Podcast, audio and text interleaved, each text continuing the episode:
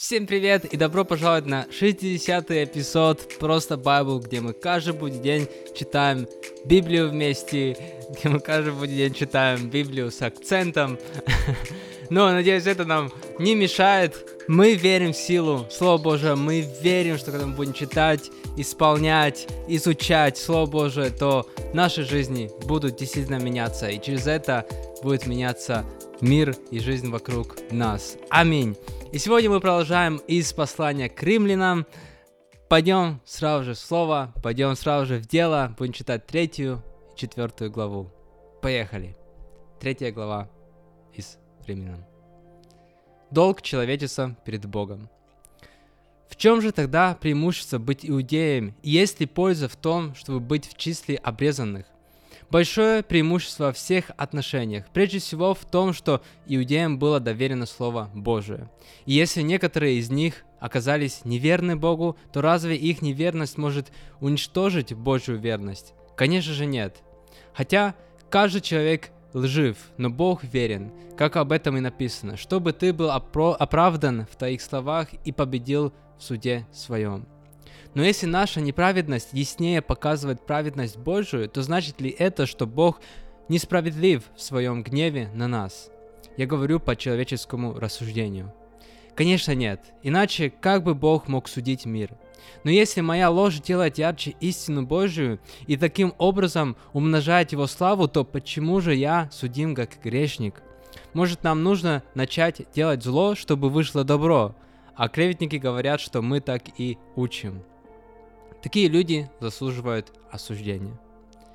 Нет ни одного праведного.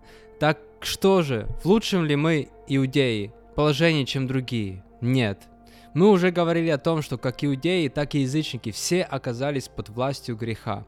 Написано, нет праведного, нет и нет ни одного. Никто не понимает и никто не ищет Бога. Все сбились с пути, все как один, стали негодны. Не делающего добро, нет ни одного. Гортань их открытая могила. Языком своим они лгут, у них на губах яд гадюки, уста их полны проклятий и горечи, их ноги быстры на пролитие крови. Опустошением и горем отмечен их путь, им неизвестен путь к миру. Нет Божьего страха у них в глазах. Но мы знаем, что сказанное в законе сказано для тех, кто находится под законом. А значит, абсолютно никто не имеет извинения, и весь мир становится виновным перед Богом. Никто не будет опро- оправдан перед Ним соблюдением закона. Через закон приходит лишь осознание нашего греха. Праведность по вере. Но сейчас, независимо от закона, Бог открывает людям ту праведность, о которой свидетельствует закон и пророки – Праведность от Бога дается через веру всем, кто верит в Иисуса Христа, потому что нет различия. Ведь все согрешили, и все лишились Бож- Божьей славы, и все получают оправдание даром по благодати через искупление, совершенное Иисусом Христом. Бог сделал его жертвой умилостивления в крови его для всех, кто верит.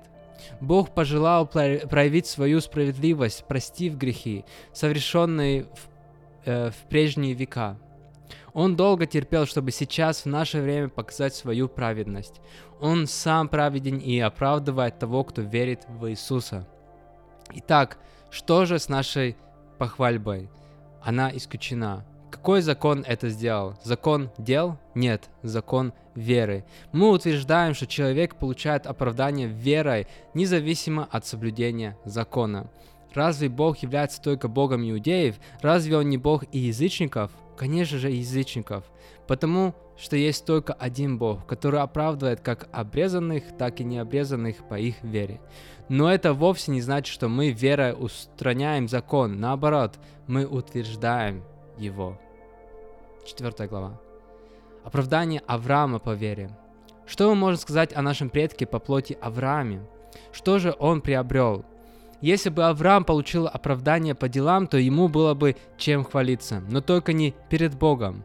Ведь что говорит Писание? Авраам поверил Богу, и это было вменено ему в праведность. Плата работнику – это не дар, а положенное вознаграждение. Тому же, кто не полагается на дела, но верит Богу, оправдывающему нечестивого, в праведность э, меняется сама его вера.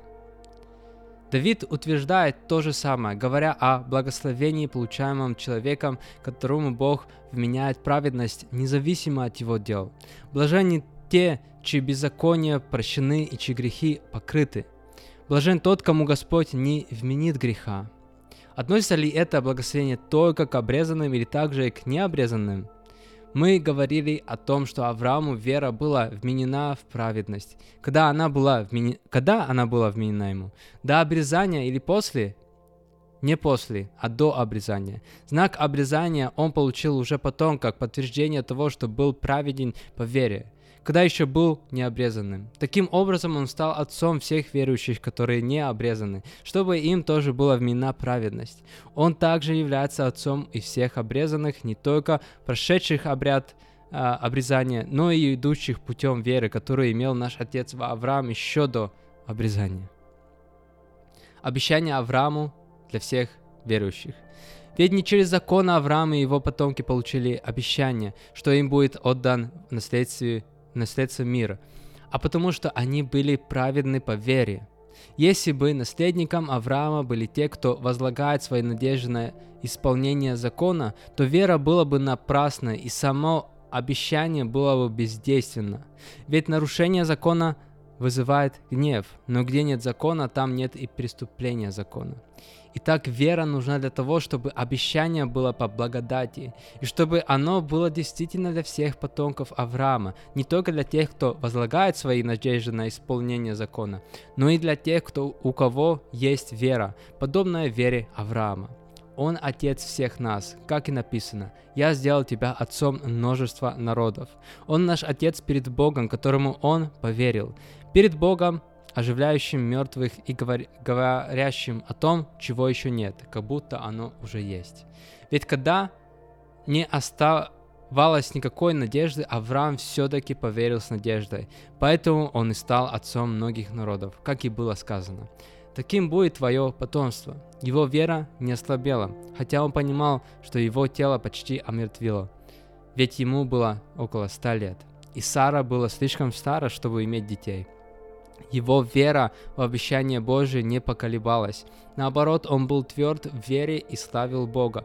Он твердо верил, что у Бога есть сила осуществить то, что он обещал. И это было вменено ему в праведность.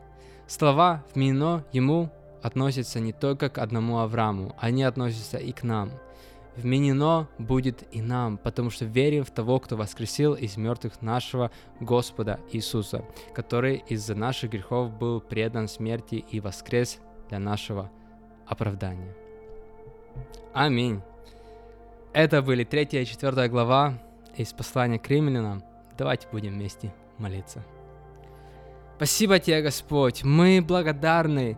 Мы благодарны, что Слово Божие дошло до нас в наше время. Мы можем читать, мы можем изучать, Господь. И мы благодарны, что э, нам не надо быть э, иудеями, чтобы э, спастись, но Твое Слово, Твоя любовь открыта для всех через Иисуса Христа. И мы просто благодарны за это. Мы благодарны вот за все, что Павел пишет тут в послании к римлянам, что, что э, любовь Божия и спасение оно принадлежит всем, кто верит в Иисуса Христа как своего Спасителя. И мы это принимаем. Мы это принимаем верой. А, и пусть не будет никакого сомнения, пусть будет просто совершенная надежда и вера в Тебя, в Твое Слово, Господь. И мы еще раз благодарны, благодарны за эту возможность иметь Твое Слово, иметь Твое спасение, иметь Твою благодать. Но это, конечно, не значит, что мы теперь принимаем а, э, спасение верой и можем делать, что хотим. Нет, мы хотим также исполнять Твое Слово и быть послушны и верны Тебе, а, потому что я верю, что когда мы на самом деле любим Тебя, то мы хотим угождать Тебе, мы хотим исполнять Твое Слово и исполнять Твою мечту здесь на земле. Поэтому я просто прошу, чтобы Ты вел нас, Ты направлял нас и наполнял нас. Мы еще раз просто так благодарны Тебе за все, что Ты для нас сделал, делаешь и уже запланировал. Мы молимся во имя Иисуса Христа. Аминь. Аминь, драгоценные. Спасибо, что подключились. Спасибо за эту неделю. И мы продолжим снова на следующей неделе. А, будем продолжать из послания к римлянам. Благословляю вашей жизни, благословляю ваш день, вашу неделю, ваши выходные. Когда бы вы не смотрели этот выпуск, просто благословляю вас. Пусть будет сильная вера у вас, и пусть Слово Божие наполняет вас и а, меняет вас и нас во имя Иисуса Христа. Аминь. Аминь, дорогие. Продолжим в следующем эпизоде. А сейчас я вам говорю пока-пока.